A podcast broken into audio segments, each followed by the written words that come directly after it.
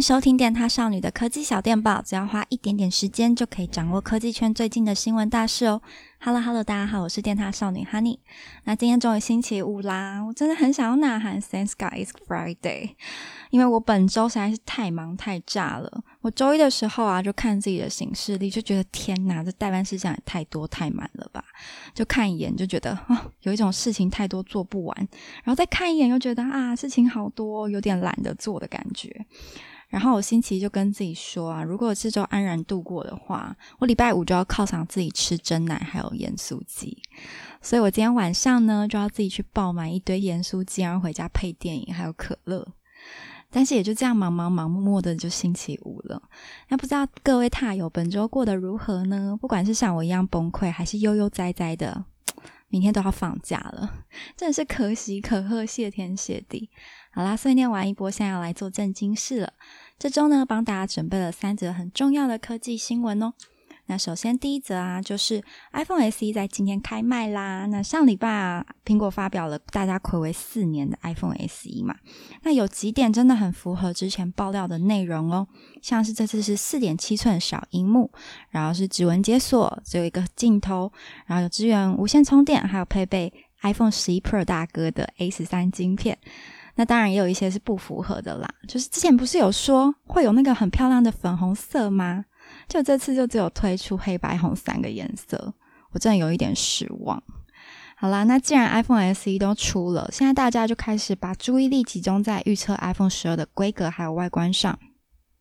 那先前啊，就有网友在自己的 Twitter 上爆料 iPhone 十二的工程图，那从工程图上看起来，iPhone 十二是有保留刘海的哦。但是它的刘海有比十一还要再小一些，因为它的扬声器把从原本在刘海的地方，然后移到刘海上方边框上，所以刘海就变小了。那另外有 YouTuber Everything Apple Pro，它有试出了 iPhone 十二 Pro Max 的规格细节影片。那从它得到的消息看起来啊，iPhone 十二 Pro Max 的机身长度和宽度都会比前一代还要增加一些。那荧幕的边框也会变比较窄，所以整体它的荧幕占比就再大一点点喽。那 iPhone 十二 Pro Max 啊，有可能会采用像 iPhone 五 S 一样的方正设计。诶，我真的觉得五 S 的那个方正设计真的很经典，很好看。所以我觉得，如果十二真的是采用这样子的外观的话，应该会卖爆哦。那它的厚度啊，应该会是七点四公厘，比 iPhone 十一 Pro Max 的八点一还要再薄一点。那从原型机看起来哦。iPhone 12 Pro Max 它有可能会加入 Smart Connector 的接口，那这部分是猜测的，因为那个原型机的那个接口啊，跟 iPad 的 Smart Connector 有点像，那它是在机身侧边的。那如果是这样子的话，他们也猜测这个接口有可能会用来支援从侧边无线充电，这样就可以解决无线充电的时候不可以拿手机起来用的问题了。那我之前就一直觉得无线充电就是没有办法边充边玩手机很麻烦，所以我其实一直都是有线充电派的。那关于镜头的部分，iPhone 12 Pro Max 的主镜头会比前一代还再大一点，那镜头模组是三颗镜头，还有一个光学雷达扫描仪，所以会是二乘二的矩阵排列。那这点就和大家之前猜测会是四个镜头的四筒有点不一样了啦。然后啊，预测会有的颜色，除了之前说的海军蓝之外，还有可能会有超级超级可爱的蓝绿色，然后跟橘色还有紫色。它影片上预测的这个手机颜色真的超级可爱的，有点像那种马卡龙色系，就果汁那种粉嫩粉嫩的颜色，所以大家可以期待一下喽。那不过啊，因为疫情的关系，所以也有分析师预估说，iPhone 十二有可能会被推延四到六周才上市，甚至有可能十一月才会开卖了。那第二则新闻呢、啊，就是继上礼拜苹果推出他们的平价几款 iPhone SE 后，三星也在本周宣布要在台湾推出他们的新款手机 A 三一啦。那 Galaxy A 系列因为价格比较便宜，很亲民嘛，然后功能又蛮全面的，所以在台湾手机市场一直排名都蛮不错的，好像有第四名哦。那这次在台湾推出的 Galaxy A 三一啊，会有三个颜色。金炫蓝、金炫白，还有金炫黑。那它的背盖材质是三 D 类玻璃，然后搭配的是冰晶感格纹，看起来真的蛮有质感的。那它搭载旗舰级六点四寸的极限全荧幕，然后有四千八百万画素的四镜头，还有五千毫安时超大电量，那效能也很不错哦。它配置的是联发科 Helio P 六五的处理器，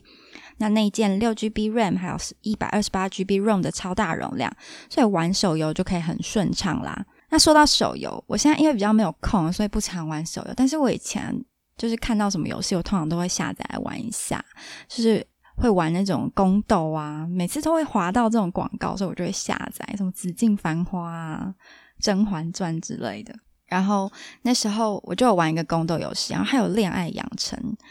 啊，我之前真的很认真、很认真玩那个宫斗游戏哦，然后很好笑，它有一个功能是可以报考科举，而且不是随随便便就可以说你要考就可以考的，你必须要达到一定的资格。我那时候还花很多时间去达到可以报考科举的资格，然后它还有报名的时间哦，跟考试的时间，就你必须要在那一段时间才可以报名跟考试。然后我有好几次就一直错过，就是报考科举的时间。然后有一次好不容易报考成功哦，我还设定闹钟说要提醒我要考科举，结果我那一天手机就被我摔倒用坏了，所以我就没有考成功了。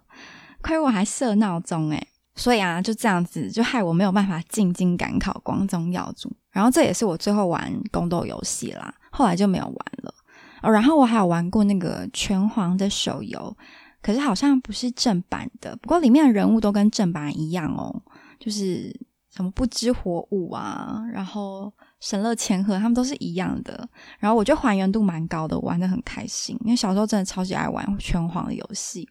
那它有个模式，就类似说，就是分两队，然后你可以去攻敌对的塔，就好像三个人一组吧，这样子。反正先把别人的塔打爆就赢了，这样。那中间如果就他会，他计算成绩的方式就是看你攻的塔数，还有你。杀的敌的数量这样子，我那时候就是专门只有玩这个模式，我真的玩到全服前十，我觉得我真的超级厉害，跟大家 炫耀一下。好啦，有点扯远了。那 Galaxy A 三一它的售价啊，会是台币九千九百九十元哦。那五月一号之后啊，会在各大通路上市啦。好，那最后一则就是跟大家息息相关的口罩三点零上线啦。那这次有开放四大超商预购管道，就你只要带着健保卡到 Seven、OK、全家、莱尔富，那用多功能事务机点选防疫大作战这个专区，然后再用事务机插卡读取健保卡，就会生成结账的小白单。